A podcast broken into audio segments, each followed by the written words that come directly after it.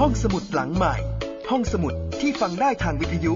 กับรัศมีมณีนิน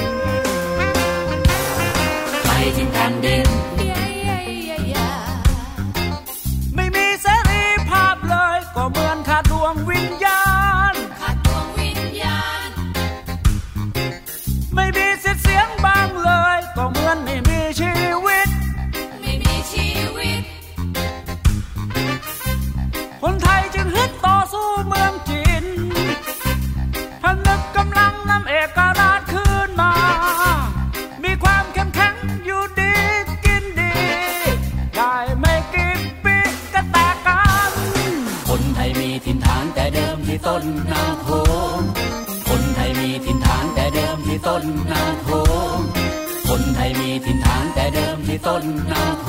งชะไหนจึงอบพยพมาอยู่ปลายน้ำใน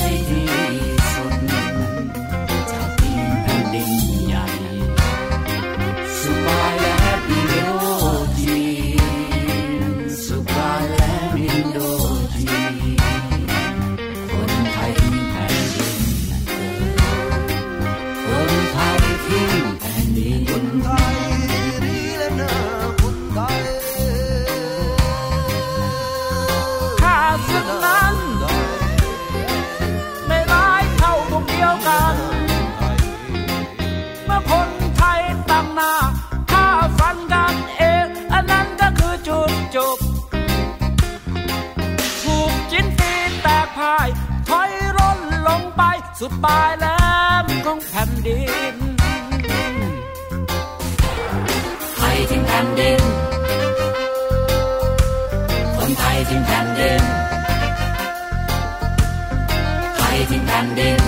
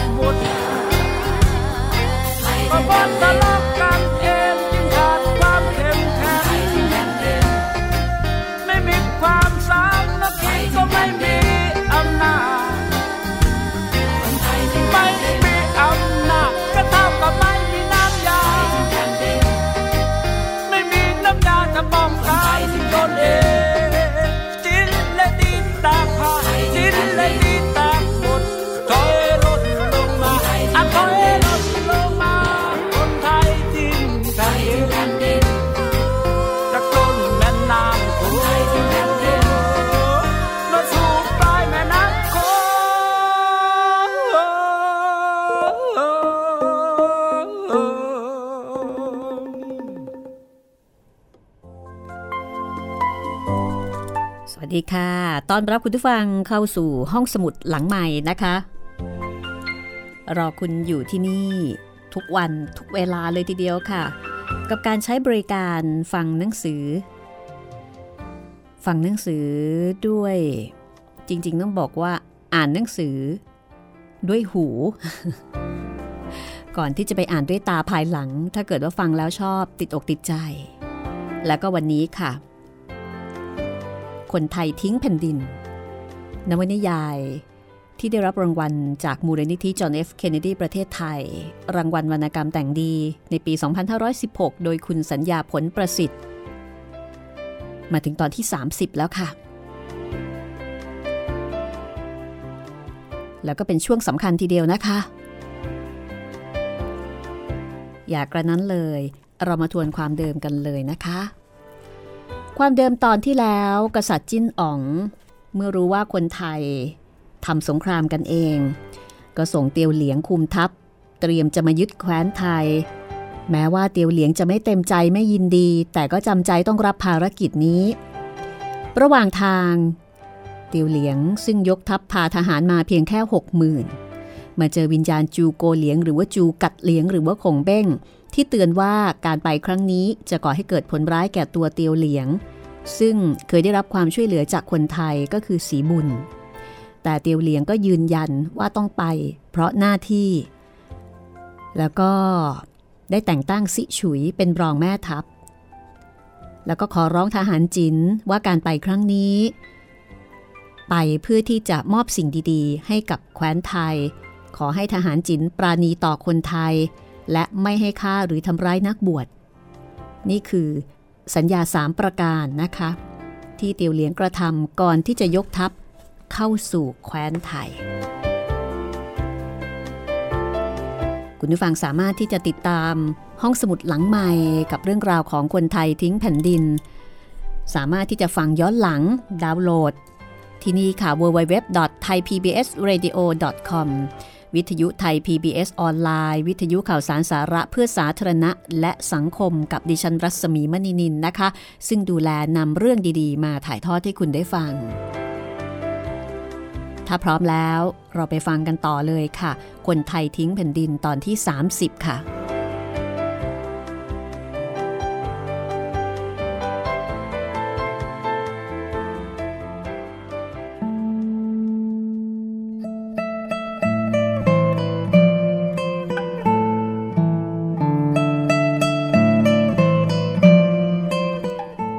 กองทัพจินผ่านลำน้ำลูไปแล้ว เตียวเหลียงไม่ได้นำทัพไปทางใต้ อันเป็นทางตรงมุ่งไปยังเมืองลือ เพราะว่าทางนี้มีป่าเขาเป็นอันมากแล้วก็ธุรกันดารเตียวเหลียง ให้กองทัพเดินข้ามไปทางเมืองยูโร ซึ่งอยู่กึ่งกลางระหว่างเมืองลือกับเมืองเมงเมื่อถึงทางสองแพร่ง ที่ทางหนึ่งไปสู่เมืองเมง เตียวเหลียง กล่าวแก่ซิฉุย ซึ่งเพิ่งจะได้รับการแต่งตั้งให้เป็นรองแม่ทัพว่า ถ้าข้าจะแบ่งทหารให้สูไปตีเมืองเมง และเราจะแยกกันณที่นี้ จะดีหรือไม่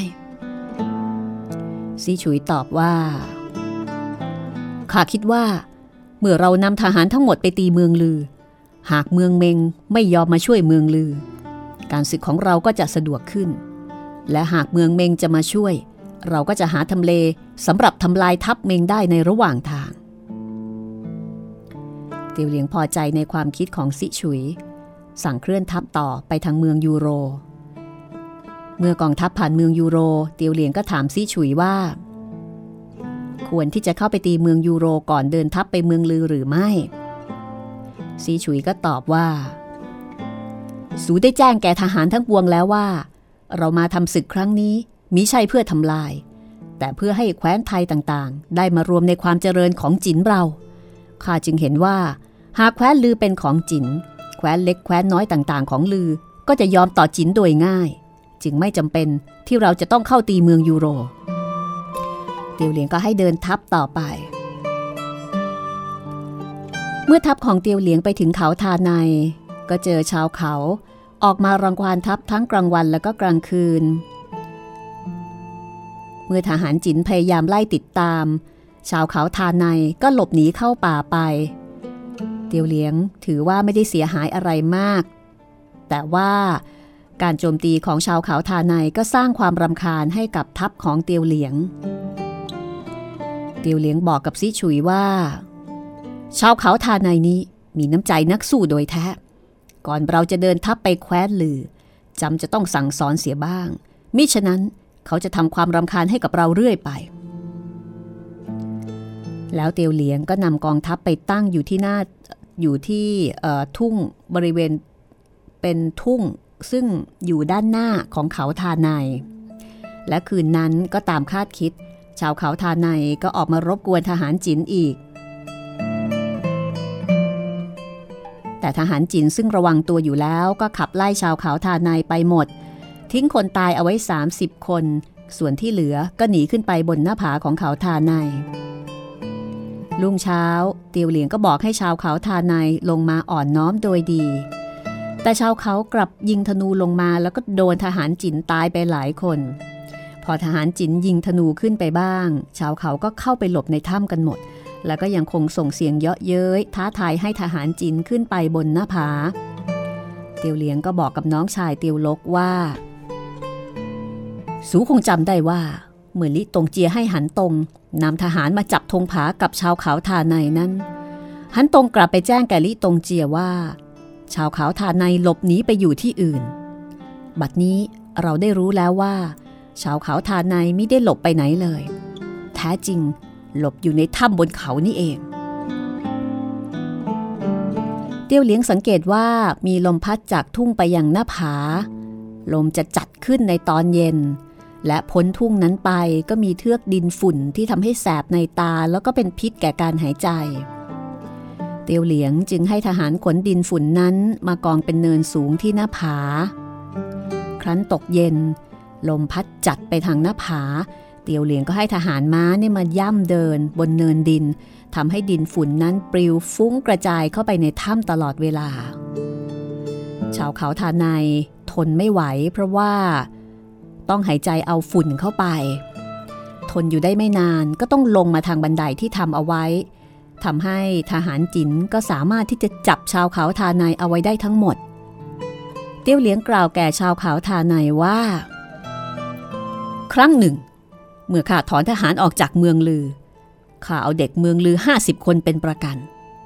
แต่ชาวจินคนหนึ่งนำเอาเด็กทั้งห้าสิบคนไปคืนให้ธงผา ซึ่งเป็นชาวเขานี้ ธงผากลับปล่อยเด็กคืนให้ข้าเพื่อให้เป็นไปตามข้อตกลง มาคราวนี้ข้าจะปล่อยพวกสูไปบ้าง จากนั้นเตียวเหลียงก็ให้ชาวเขาทานายสาบานว่าจะไม่ติดตามไปรังควานกองทัพจินอีก จากนั้นเมื่อชาวเขาทั้งหมดสาบานแล้ว เตียวเหลียงก็ปล่อยไป แล้วเดินทัพมุ่งหน้าลงใต้มุ่งไปเมืองลือ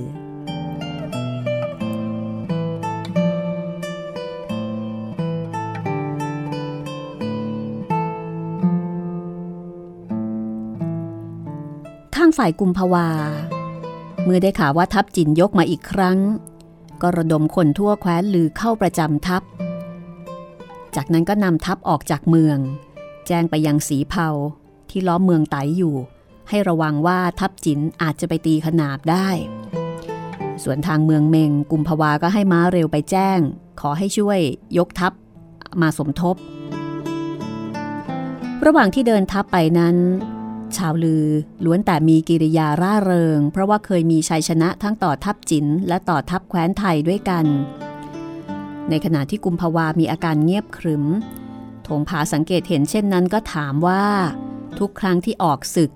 เห็นกุมภาวาแจ่มใสและก็ร่าเริง เหมือนได้ออกไปล่าสัตว์ แต่ทำไมคราวนี้ถึงดูเงียบขรึม ไม่สบายหรือเปล่า กุมภาวาตอบว่า งผาเอ่ยโดยส่วนตัวข้าจะไม่สบายก็หาไม่ แต่เรื่องของเมืองเรากำลังหนักใจข้าอยู่ ทัพของเราครั้งนี้ แม้จะมีกำลังเท่ากับครั้งที่สู้กับทัพลิบุญ แต่เราไม่มีทัพสำรองอีกแล้ว หากเสียทีแก่ข้าศึก เราก็ไม่มีคนชะกันมาสู้กับจินได้อีกเพียงพอ อันหนึ่งเล่า ผู้เป็นแม่ทัพจินคราวนี้คือเตียวเหลียง นี่แหละคือประเด็นสำคัญทีเดียวนะคะ ปัญญาต่างกันเยอะกับลิบุญทัพไทยกับจิน พบกันที่บึงแห่งหนึ่ง ทหารจินเมื่อเห็นทัพไทยก็เกิดความกลัว ความเชื่อมั่นในกำลังและฝีมือที่เตียวเหลียงฝึกซ้อมไว้ก็หมดไป ทุกคนก็พากันตำหนิเตียวเหลียงว่าจะพาพวกเขามาสู่ความตาย ลิบุญมีทัพตั้ง 40หมื่นยังแพ้ต่อทัพไทย แล้วหกหมื่นจะไปเหลืออะไร เมื่อเตียวเหลียงเห็นทหารของตนยังหวาดวันทัพไทยอยู่มาก ก็ไม่ได้สั่งให้ออกรบ แต่ให้ตั้งค่าย ห่างค่ายของกุมภาวาเพียงสองช่วงระยะธนู แล้วก็ให้ทหารผลัดเวรกันยืนยามบนเชิงเทินแล้วก็หอคอย เพื่อสังเกตคนไทยทั้งขณะที่อยู่ภายในค่าย และขณะที่ออกมานอกค่าย โดยให้สังเกตอาวุธ การแต่งตัวและการเคลื่อนไหวต่างๆ เตียวเหลียงกับในกองทั้งปวงเองก็ผลัดเวรออกไปยืนยามด้วย จนในที่สุด ทหารจินก็ได้เห็นคนไทยจนชินตา แล้วก็ได้เห็นว่า คนไทยนั้นก็ไม่ได้มีรูปร่างใหญ่โตยิ่งไปกว่าคนจิน อาวุธที่คนไทยใช้ก็ไม่ได้แปลกหรือว่าใหญ่กว่าของชาวจิน ทหารจินนั้นได้ฟังข่าวลือมาเยอะได้ฟังว่าคนไทยกินแต่เนื้อดิบ แต่เมื่อได้มาเห็นด้วยตนเองก็รู้ว่าคนไทยก็หุงต้มอาหารด้วยไฟ เช่นเดียวกับชาวจิน ความกลัวอันเกิดจากการไม่รู้จากจินตนาการจากคำร่ำลือ ก็ค่อยๆหมดไป แต่ทั้งนี้ใจก็ยังคงหวาดกลัวอยู่เตียวเหลียงก็สั่งให้ทหารออกไปตระเวนแล้วก็จับทหารไทยที่ออกไปหาฟืนและสเสบียงในป่ามาได้ 12 คน แล้วก็ให้ทหารจินปล้ำกับทหารไทยทั้ง 12 คนนั้น ทหารจินฝึกมาตลอดทาง ก็สู้กับคนไทยได้ ความมั่นใจก็กลับคืนมา ทีนี้เตียวเหลียงไม่รู้ว่ากุมภาวามีทหารมากน้อยแค่ไหน ก็ไม่กล้านำทหารออกท้ารบ เพราะว่าที่บึงนั้นเป็นที่แคบมีป่ากีดขวาง เมื่อเตียวเหลียงเห็นว่าทหารของตนคลายความกลัวแล้วก็ถอนค่ายไป เมื่อห่างบึงไป 200 เส้น มาถึงทุ่งกว้างแห่งหนึ่งณที่นี้ทัพอันมีจำนวนเหนือกว่า จะทำการรบได้เปรียบ และเตียวเหลียงเห็นชายเขาด้านหนึ่ง ริมทุ่งนั้นมีต้นไม้ขึ้นงาม เขาจึงให้ทหารตั้งค่ายอยู่ด้านนั้น แล้วให้ทหารขุดบ่อทั่วไป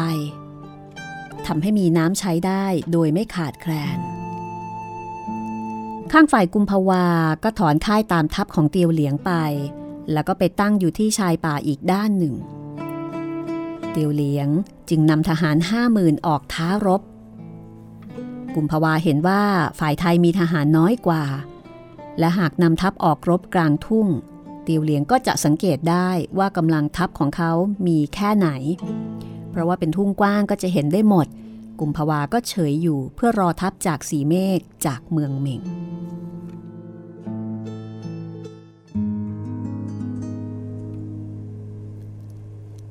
เตียวเหลียงนำทหารออกสนามอยู่สามวัน ทัพไทยก็ไม่ยอมออกมา ระหว่างนี้ทหารจินก็เกิดความฮึกเหิมขึ้น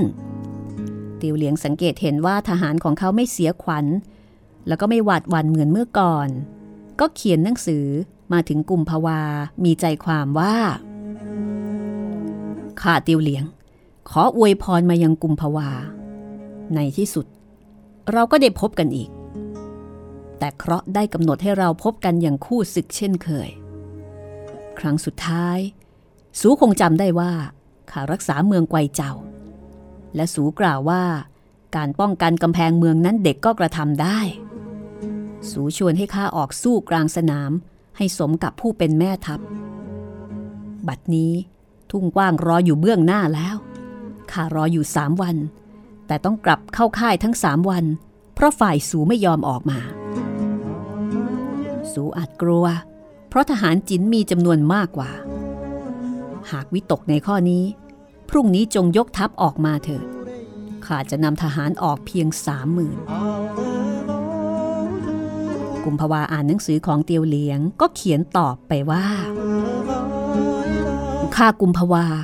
ขออวยพรมายังเตียวเหลียง แต่ก่อนข้าไม่เคยให้ข้าศึกเลือกเวลาและสนามรบให้ข้า แต่คราวนี้ข้าจะตามใจแม่ทัพจินสักครั้ง พรุ่งนี้ธงผาจะนำทัพฝ่ายไทย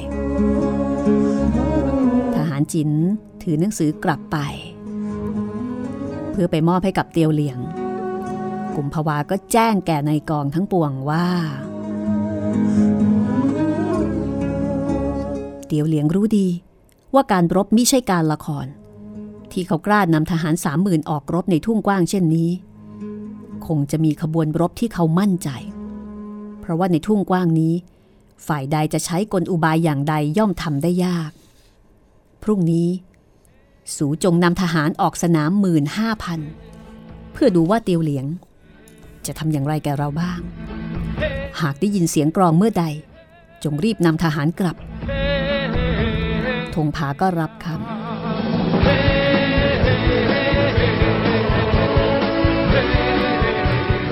กำลังสนุกเลยทีเดียวนะคะกุมภาวารับคำท้าของเตียวเหลียงค่ะ เตียวเหลียงจะมีการเตรียมการอย่างไร กุมภาวา จะเตรียมการอย่างไรนะคะสองคนนี้ปัญญาพอๆกัน น่าลุ้นแล้วก็น่าติดตาม กลับมาฟังผลของการรบ แล้วก็ติดตามสถานการณ์รบ ติดตามไปสู่สนามรบ หลังเพลงนี้ค่ะ เราคือบุตรธิดาสวรรค์มุ่งฝ่าฟันสู่วันแห่งไทย ตายล้วนเป็นธรรมชาติลงทัน เราต่างเดินทางในนิรันดร์สู่คืนวัน แห่งความเป็นไทย สู่แผ่นดินของชนชาติ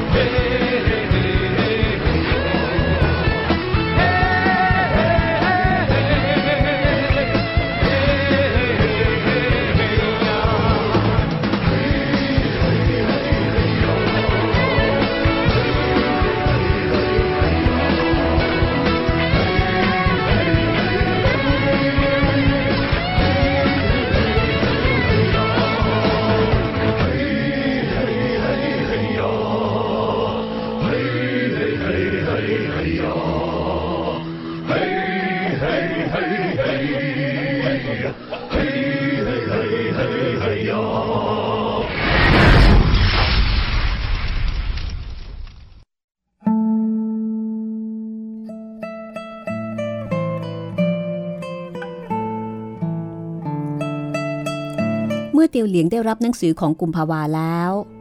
ก็กล่าวแก่ทหารทั้งปวงว่า บัดนี้กุมภาวารับคำท้าของเราแล้ว หากเขาชะล่าใจ เราจะทำลายกำลังของฝ่ายไทยได้มาก อันการรบของคนไทยนั้นข้าสังเกตตลอดมาก็รู้ว่า คนไทยนั้นอาจเหนือกว่าเราในการรบตัวต่อตัว เพราะว่าคนไทยว่องไว และใช้เครื่องรบที่เบากว่า แต่ถ้ารวมกันเป็นขบวนรบ เราจะเข้มแข็งกว่าคนไทย เหตุนี้นอกจากเราจะได้ฝึกการรบประชิดตัวแล้วข้ายังได้ฝึกทหารของเราให้รวมกำลังกันเป็นการรบแบบหนัก โดยใช้เครื่องเกราะที่หนักและอาวุธที่หนัก ขบวนรบแบบนี้จะมีชัยต่อเมื่อทหารประสานกันได้ไม่แยกจากกัน ท้องทุ่งระหว่างค่ายของข้าศึกกับค่ายของเรา ก็เป็นที่เหมาะสำหรับการรบแบบนี้ พรุ่งนี้ ซิฉุย จงเป็นปีกขวา และเตียวลกเป็นปีกซ้าย ข้าจะคุมทหารอยู่กลางทัพ ข้าจะทำอ่อนกำลัง ถอยทหารให้ธงผาติดตาม จากนั้นปีกขวาและซ้ายจงโอบทัพไทยไว้ ด้วยวิธีนี้ ถ้าธงผาไม่ยอมจำนนธงผาก็จะไม่มีโอกาสหนีรอดไปได้ แล้วเตียวเลียงก็จัดทหารไว้สามหมื่นสำหรับการออกสนามครั้งนี้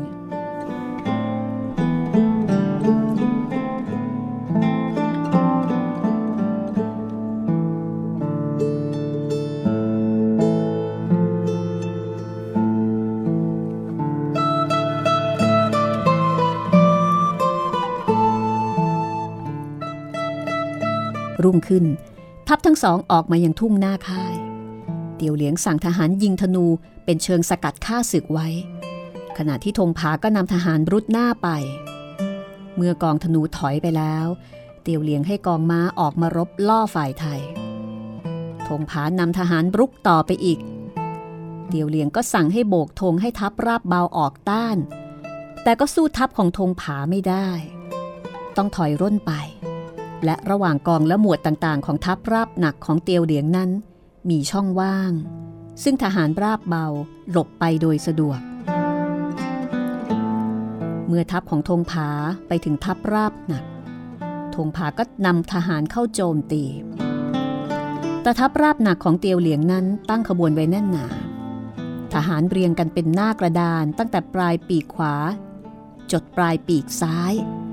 แต่ละหมวดยึดกันแน่น มีทหารหมวดละร้อยสิบคน ตั้งเป็นแนว แนวละ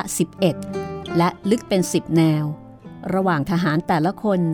มีช่องว่าง ให้ทหารแนวหลังมาสับเปลี่ยนแนวหน้าได้โดยไม่เสียขบวน เมื่อแนวใดขึ้นมาอยู่แนวหน้ายันกับข้าศึกแล้ว แนวต่อไปก็จะเตรียมเข้ามาแทนที่ และทหารทั้งหมดก็รักษาขบวนได้ดังเดิม เมื่อทหารในแนวใดเสียที ถูกอาวุธของทหารไทยล้มลง ทหารแนวหลังก็จะออกมา เพื่อที่จะกันทหารนั้นไว้ แล้วก็จะมีทหารของอีกแนวหนึ่ง มาแทนที่ทหารที่บาดเจ็บ และแต่ละกองของทัพจินยังมีทหารสำรองเอาไว้อีกด้วย ทหารจินถือหอกยาวเป็นอาวุธ ทุกคนยกหอก อยู่ระดับเอวขนานกับพื้นดิน และเมื่อหอกทำงานไม่ได้ผล ก็จะใช้ดาบแทนต่อไป ในเมื่อข้าศึกเข้ามาประชิดตัว ทหารแต่ละคนเป็นกำลังที่คอยช่วยคนข้างเคียงอยู่ได้เสมอ แม้เครื่องรบที่หนักจะทำให้ขาดความว่องไว แต่เกราะที่ทุกคนสวมอยู่ ก็พอจะต้านทหารดาบของคนไทย จนกว่าเพื่อนที่อยู่ข้างหรืออยู่หลังจะเข้ามาช่วยธงผานำทหารเข้าโจมตีแนวของทัพจินระลอกแล้วระลอกเล่า แต่ก็ไม่อาจจะทำให้ทัพจินถอยไปหรือว่าเสียขบวนได้ดังที่คิด กุมภาวาสังเกตการรบอยู่บนหอคอย เห็นวิธีการรบของทัพจินก็ประหลาดใจ ครั้งนี้ทัพจินมีการประสานกันดียิ่ง กุมภาวาก็เฝ้าสังเกตดู เพื่อที่จะคิดค้นว่าจะมีวิธีไหน ที่จะมาช่วยทำลายวิธีรบแบบนี้ได้ กุมภาวาสั่งให้ทหารม้าออกจากค่าย เตรียมช่วยทัพของธงผา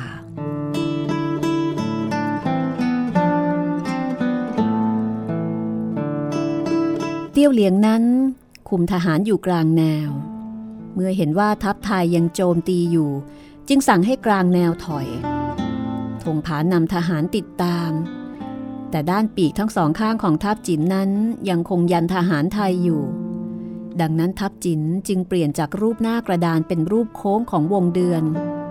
และส่วนที่ถอยไปนั้น แม้จะดูประหนึ่งว่ากำลังเสียที แต่ก็ยังรักษาขบวนได้อยู่กุมภาวาเห็นดังนั้นก็รู้ว่าปีกทั้งสองข้างของทัพจิน เตรียมจะโอบทัพของธงผาเอาไว้ให้ตกอยู่ในที่ล้อม กุมภาวาจึงให้กองม้าซึ่งคอยอยู่ ออกไปยันปีกทั้งสองข้างนั้นไว้ และให้ตีกรองเรียกทัพของธงผากลับธงผาก็นำทหารถอยกลับ ฝ่ายทัพจินติดตามมาจนถึงหน้าค่าย แต่ฝ่ายไทยเข้าค่ายเสียก่อน จากนั้นกุมภาวาก็ให้ทหารประดมยิงธนูจนทหารจินต้องถอยทัพกลับไป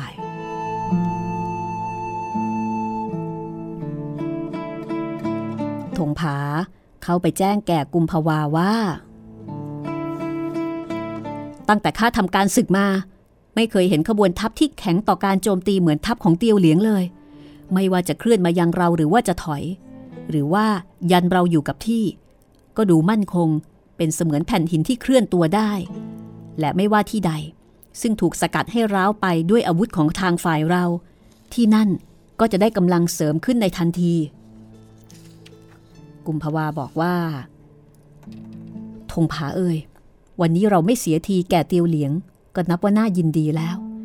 สูอย่าได้วิตกถึงการข้างหน้า ขบวนทัพของเตียวเหลียงมั่นคงเหมือนแผ่นหินก็จริงอยู่ แต่สิ่งที่มั่นคงทั้งปวง ไม่ว่าจะเป็นขบวนทัพหรือสิ่งอื่น สิ่งนั้นจะมีความบกพร่องแฝงอยู่ข้าจะคิดหาวิธีแก้ไขต่อไป แล้วกุมภาวาก็เรียกทหารที่เข้าโจมตีข้าศึกในวันนั้นมาสอบถาม พื่อที่จะเก็บข้อมูลถึงอาวุธ วิธีใช้อาวุธ การตั้งขบวน ตลอดจนการรุกและการถอยของข้าศึกก็ถามอย่างละเอียด และกุมภาวาก็เห็นว่าทุ่งหน้าค่ายของทั้งสองนั้น เป็นทุ่งราบและกว้าง ขบวนรบของเตียวเลียงได้เปรียบ คืนนั้นกุมภาวาจึงย้ายค่าย ไปตั้งอยู่ริมลำน้ำเงิน เตียวเลียงก็นำทหารติดตามไปตั้งค่ายอยู่ด้านเหนือของฝ่ายไทย ระหว่างนั้นเตียวเลียงป่วย จึงให้ซีฉุยกับเตียวลกออกท้ารบ กุมภาวานำทหารออกสนาม ให้ธงผาเป็นปีกขวา กุมภาวาอยู่ปีกซ้าย กุมภาวาสั่งธงผาว่า เมื่อเข้าโจมตี ขอให้ธงผาแทรกเข้าในช่องว่างระหว่างระหว่างหมวดและกองของข้าศึก แล้วเข้าโจมตีด้านข้าง เพราะว่าทหารข้าศึกใช้หอกยาว เมื่อเข้าชิดตัวแล้ว หอกจะมีกำลังน้อยกว่าดาบสั้นของฝ่ายไทย เมื่อถอย ขอให้ธงผานำทหารถอยไปยังที่ซึ่งมีต้นไม้บ้าง ร่องน้ำบ้าง หรือที่ใดที่ขบวนทหารของข้าศึกจะต้องแยกจากกัน คือไม่สามารถจะรวมกันเป็นปึกเป็นแผงได้อีกต่อไป ด้วยวิธีนี้ กำลังอันประดุดแผ่นหินของข้าศึกก็จะสลายไป และกำลังของแต่ละคนก็จะหมดไปด้วย เพราะว่าขบวนทัพแบบนี้จะมีกำลังก็ต่อเมื่อแต่ละคนเป็นส่วนประกอบของกำลังรวมเท่านั้น นี่ก็เป็นการแก้เกมของกุมภาวา ซึ่งไหนไม่ช้า ก็ทำให้ทัพของเตียวเหลียงเสียขบวนถึงกับคุมกันไม่ติด และเมื่อการรบกลายเป็นการต่อสู้ประชิดตัว ทหารจินก็เสียเปรียบเพราะว่ามีเครื่องรบที่หนักทำให้ทหารไทยสามารถไล่ฆ่าฟันทหารจินล้มตายเป็นอันมาก ส่วนที่เหลือก็แตกตื่นมุ่งกลับเข้าค่าย ขณะนั้นเตียวเหลียงนอนป่วย เมื่อทหารมาแจ้งว่า ทัพที่ออกสนามแตกพ่ายหนีมา เตียวเหลียงก็ลุกขึ้น ช่วยดาบวิ่งออกไปนอกค่าย พอดีทหารถือธงประจำทัพวิ่งมาถึง ทหารจินต่างก็ตามคนถือธงมา และมีทหารไทยไล่ตามมาข้างหลังเตียวเหลียงแย่งธงจากทหารจินมาแล้วก็พุ่งธงนั้นไปทางหมู่ทหารไทย พร้อมกับกล่าวว่า แพ้แล้วธงจะมีประโยชน์แก่ใคร แล้วเตียวเหลียงก็เข้าขัดขวางทหารไทยไว้ และถูกอาวุธบาดเจ็บหลายแห่ง ทหารจินเห็นแม่ทัพของตนอยู่ในอันตรายก็เข้าช่วยโดยไม่คิดถึงชีวิต และทุกคนก็รู้สึกอายที่ธงประจำทัพตกไปอยู่ในแนวของข้าศึก จึงหันกลับมาสู้รบกับทหารไทยต่อไป จนมืด ทหารไทยจึงถอยทัพกลับ เตียวเหลียงได้รับบาดเจ็บมาก ทหารต้องพยุงกลับเข้าค่าย ขณะที่หมอกำลังรักษาบาดแผลซิฉุยก็พาทหารกลับมายังที่พัก แล้วก็บอกว่าข้ากับทหารมีความผิดมากในวันนี้ เสมือนว่าเมื่อพ้นสายตาของแม่ทัพแล้ว เราไม่อาจจะสู้กับฝ่ายไทยได้ เราทุกคนรู้สึกว่าทำการไม่สมกับที่เป็นทหารของสู แต่สูเป็นแม่ทัพของทหารได้ทุกทัพ วันนี้หากสูไม่ออกไปค่าย เราก็จะตกเป็นของฝ่ายไทยโดยแน่แท้ ขอให้สูลงโทษพวกเราเถิด เตียวเหลียงบอกว่า พวกสูมิได้ทำผิดอันใดดอก อย่าได้เสียใจเลย การที่เราพลาดพลั้งครั้งนี้มิใช่เพราะว่าเราด้อยฝีมือ แต่เพราะกุมภาวารู้ในการใช้ทำเลและเข้าใจขบวนการศึกของเรา ในการรบต่อไป เราจะต้องระวังให้มากยิ่งขึ้น คนไทยไม่ได้เขาเหมือนสมัยจูโกเหลียงแล้ว จากนั้นเตียวเหลียงก็สั่งให้ทหารระวังค่าย มีให้ฝ่ายไทยลอบโจมตีเอาได้ และเพื่อจะให้ทหารระวังตัวยิ่งขึ้น จึงมิให้ทหารยามถืออาวุธ แต่ให้ยืนยามมือเปล่า แล้วทัพทั้งสองก็ตั้งยันกันอยู่ ฝ่ายกุมภาวานั้น รอทัพของสีเมฆและของสีเผาส่วนทัพจินรอให้เตียวเหลียงหายป่วย ต่างฝ่ายต่างรอรอไปคนละแบบ ต่อมาเตียวเหลียงได้รับข่าวจากกองสอดแนมว่าบัดนี้ สีเมฆนำทหารผ่านเมืองยูโรมาแล้ว เตียวเหลียงก็ได้สั่งให้ซิฉุยนำทหารสามหมื่นไปสกัดทัพของสีเมฆเอาไว้ กุมภาวาก็ได้ข่าวจากม้าเร็วว่า สีเมฆกำลังยกทัพมาช่วย และเมื่อเห็นจินแยกไปก็รู้ว่าสีเมฆจะต้องถูกสกัดทัพ กุมภาวาก็ให้เคลื่อนทัพติดตามไป เตียวเหลียงเห็นเช่นนั้นก็ถอนค่าย ติดตามทัพของกุมภาวาไป แต่เนื่องจากว่ายังไม่หายป่วย เตียวเหลียงต้องนั่งเกี้ยวตลอดทาง และเตียวเหลียงก็ปล่อยให้กุมภาวาเดินทัพไป โดยที่เขาไม่ส่งกำลังเข้าโจมตีทัพไทย ระหว่างที่ทัพเตียวเหลียงกับกุมภาวาสู้กันอยู่นั้น สีเผาล้อมเมืองไตอยู่ และเมื่อนานเข้าทั้งทัพที่ล้อมและทั้งชาวเมืองไตก็คุ้นเคยกัน เมื่อชาวเมืองไตออกมานอกเมือง ทหารชาวลือก็ไม่ได้ทำร้าย และยังคงสนทนากันอย่างเป็นกันเอง ทหารลือก็ลอบเข้าไปในเมืองบ่อยๆ พร้อมกับชาวไตเพราะว่าทหารของคำอ้ายไม่ค่อยจะกวดขันเท่าไหร่นัก เนื่องจากสีเผา ส่งทหารกลับไปช่วยกุมภาวาบ้าง เหลือล้อมเมืองไตไว้ไม่มากนัก ทหารชาวไตก็ระวังเมืองน้อยลง และทหารลือซึ่งจากบ้านมานาน ก็ไปคุ้นเคยกับหญิงชาวไตที่ได้เป็นสามีภรรยากันก็หลายคนสีเผาทราบเรื่องก็เรียกทหารลือที่ไปมีภรรยาหรือคนรักภายในเมือง แล้วก็กล่าวกับทหารว่า ในยามศึก บางครั้งเราต้องใช้เล่กล และเล่กลนั้น บางครั้งก็ต้องใช้คนที่เรารักเป็นเครื่องมือ บัดนี้ข้าทราบว่า พวกสูไปได้หญิงในเมืองไต่สูจงกลับไปบอกคนรักของสูภายในเมืองไต่ว่า ทัพหรือจะกลับไปแล้ว เพื่อไปสกัดทัพจินแต่เกรงว่าคำอ้ายจะนำทหารติดตามโจมตี หากคนรักของสูเห็นว่าเรามาทำศึกโดยชอบธรรม และเราจะกลับไปต่อสู้กับทัพจินเพื่อคนไทยทั้งปวง ก็จงช่วยเหลือเราข้าจะขุดอุโมงค์ให้ทหารของเราเข้าเมือง ทหารเหล่านั้น ก็ลอบเข้าไปในเมืองไตแจ้งแก่คนรักและญาติของคนรัก ซึ่งคนเหล่านั้นส่วนใหญ่ก็ไม่พอใจคำอ้าอยู่แล้วก็รับปากที่จะช่วย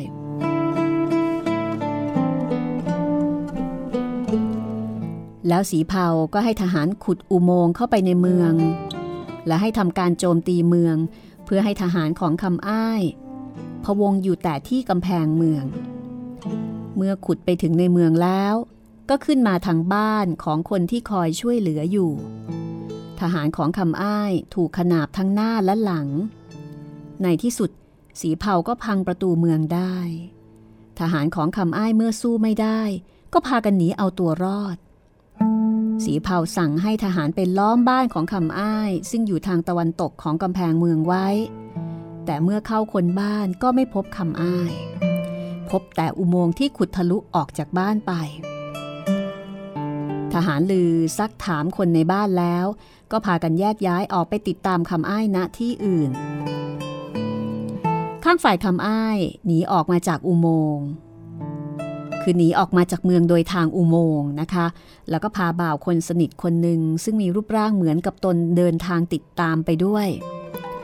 แล้วก็ไปซ่อนตัวอยู่ที่บ้านภูดาว สหายคนหนึ่งทหารชาวลือทราบก็ติดตามไปล้อมบ้านนั้นไว้ แล้วก็ร้องบอกภูดาวให้นำตัวคำอ้ายออกมาภูดาวก็บอกกับคำอ้ายว่าข้ารับสูไว้แล้ว แล้วก็จะส่งสูไปตาย ข้าทำไม่ได้ แต่ข้าก็นึกไม่ออก ว่าในยามขับขันเช่นนี้ข้าจะทำประการใดดีคำอ้ายก็บอกว่า สูจงไปบอกทหารลือเถิดว่าข้าถูกฆ่าตายแล้ว ให้ทหารลือเข้ามาดูเถิด ผู้ดาวก็บอกว่า ทหารลือบางคนคงจะเข้ามา แต่ส่วนมากคงจะล้อมบ้านต่อไปเพื่อมิให้สูหนีได้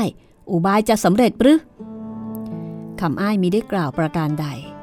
แต่เอาดาบเนี่ยฟันบ่าวของตนที่ว่ารูปร่างใกล้เคียงกันเนี่ยคอขาด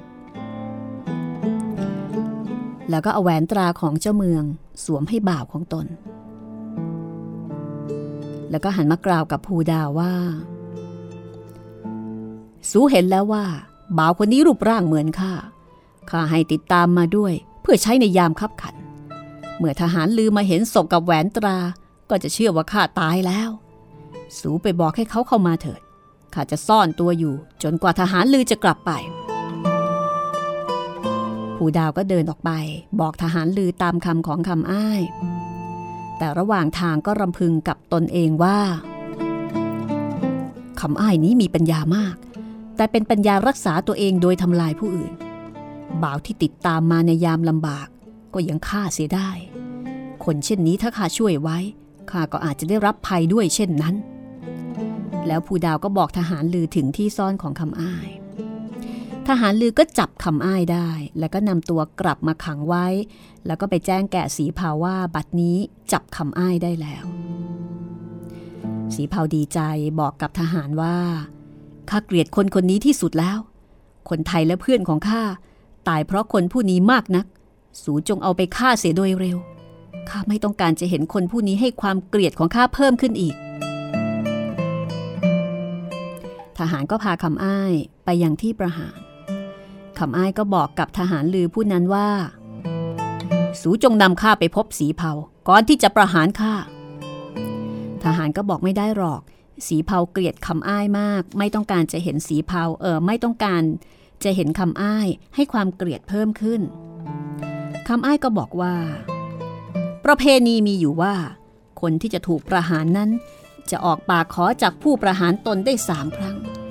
ส่วนผู้ประหารจะให้หรือไม่เป็นเรื่องของผู้ประหารเอง ผู้ใดผิดประเพณี ผู้นั้นทำผิดยิ่งนักต่อผู้ที่กำลังจะตาย สูจงไปบอกสีเผาว่าข้าต้องการพบ ทหารก็ไปแจ้งสีเผาตามคำของคำอ้าย สีเผาก็ยอมให้คำอ้ายเข้าพบ สูมาขอสิ่งใดก่อนตายหรือ เมื่อแรกข้าล้อมเมืองอยู่ ข้าให้สูมอบเมืองแต่โดยดี แล้วข้าจะปล่อยสูไป แต่สูก็ไม่ยอม จนทำให้ชาวเมืองและชาวไต่ต้องล้มตายไปอีกมาก บัดนี้ข้าปล่อยสูไม่ได้แล้ว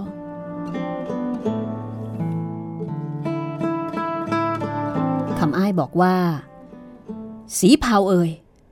ในชีวิตของข้าตั้งแต่ยังเป็นเด็กอยู่ในหมู่บ้านเล็ก ๆ ที่แขวงเมืองมงทุม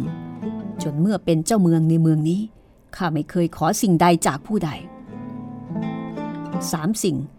ที่ข้าจะออกปากขอก่อนตายได้ตามประเพณี ข้าก็จะไม่ขอจากสู แต่ข้าจะขอให้สูได้สิ่งใดสิ่งหนึ่งในสามสิ่งก่อนประหารข้า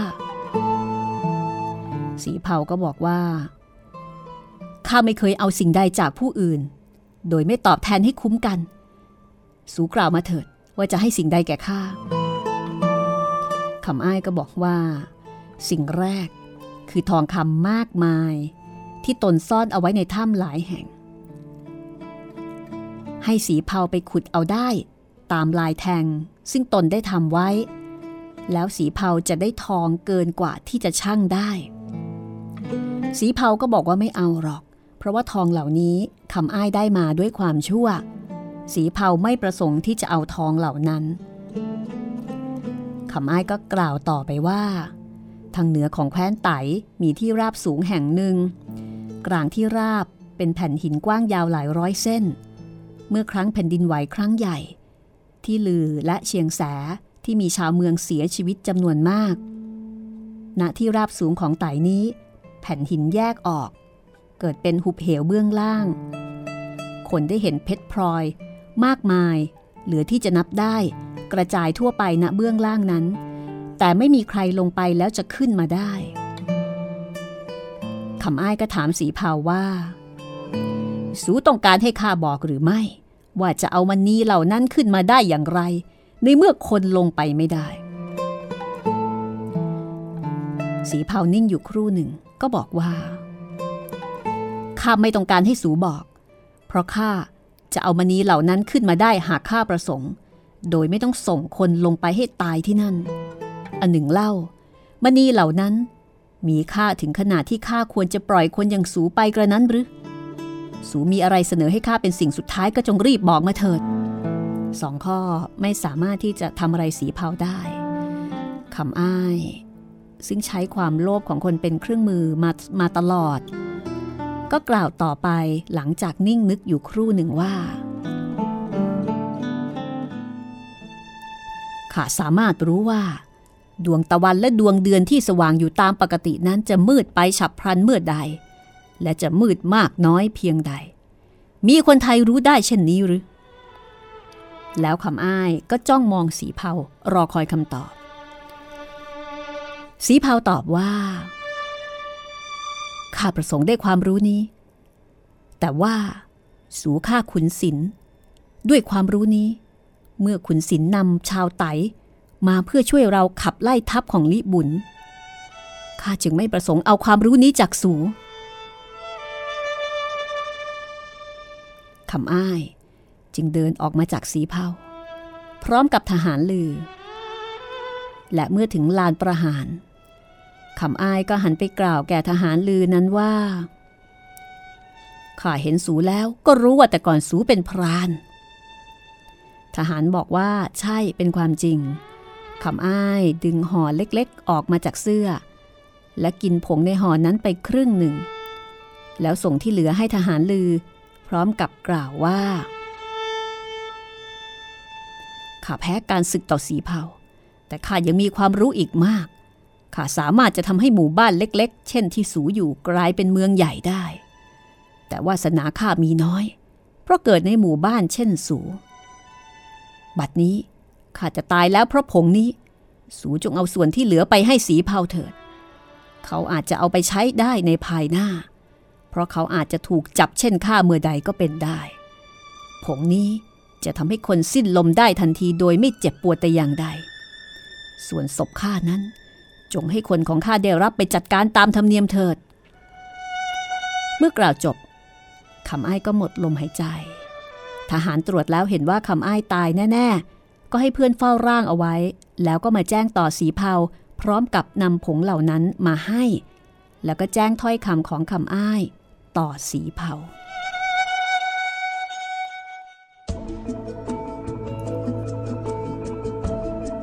สีเผาก็กล่าวแก่ทหารนั้นว่า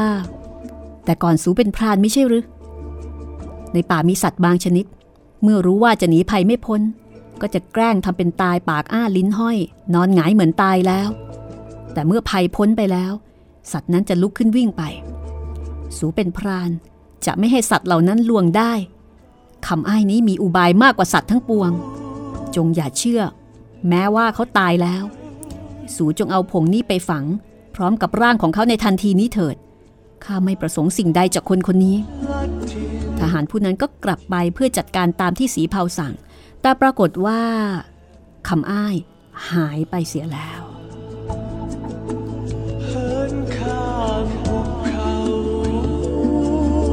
จากนั้นสีเผาก็นำทหารไปสมทบกับกุมภาวา ในขณะที่กุมภาวากำลังถูกทัพของเตียวเหลียงติดตามอยู่ เรื่องราวจะเป็นอย่างไรต่อไปนะคะ โดยเฉพาะคำอ้าย หายไปไหน ร่างหายไปไหน ติดตามได้ตอนหน้าตอนที่ 31 คนไทยทิ้งแผ่นดิน ขอบคุณเพลงประกอบจากภาพยนตร์คนไทยทิ้งแผ่นดินของกันตนา ขอบคุณเพลงบรรเลงจากอัลบั้ม Silk and Bamboo ของคุณฮักกี้ไอเคิลมาน แล้วพบกันใหม่ตอนหน้า สวัสดีค่ะ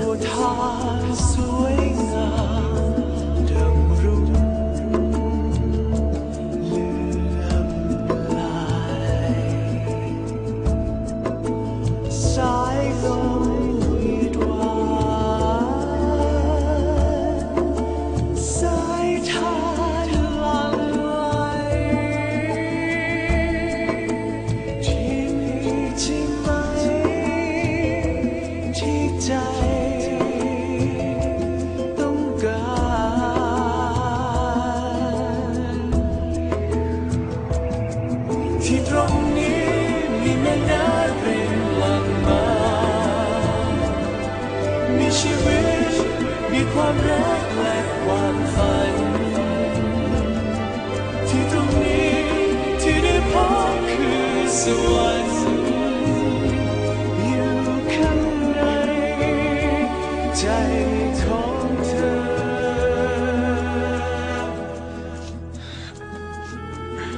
แดนทางใต้ พวกเจ้าจงลงไปถึงทะเล ยังมีแผ่นดินว่างอยู่ พวกเจ้าจงพาคนไทยที่เหลืออพยพไปที่นั่น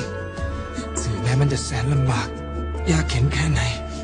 ที่นั่น พวกสูสามารถกำหนดชะตาของพวกสูเองได้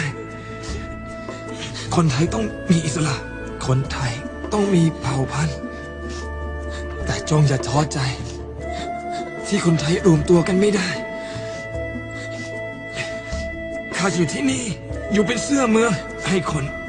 รุ่นต่อรุ่นรู้ว่า เราเคยปกครองที่นี่ เพราะขาดความสามัคคีจน จนต้องทิ้งแผ่นดินหนี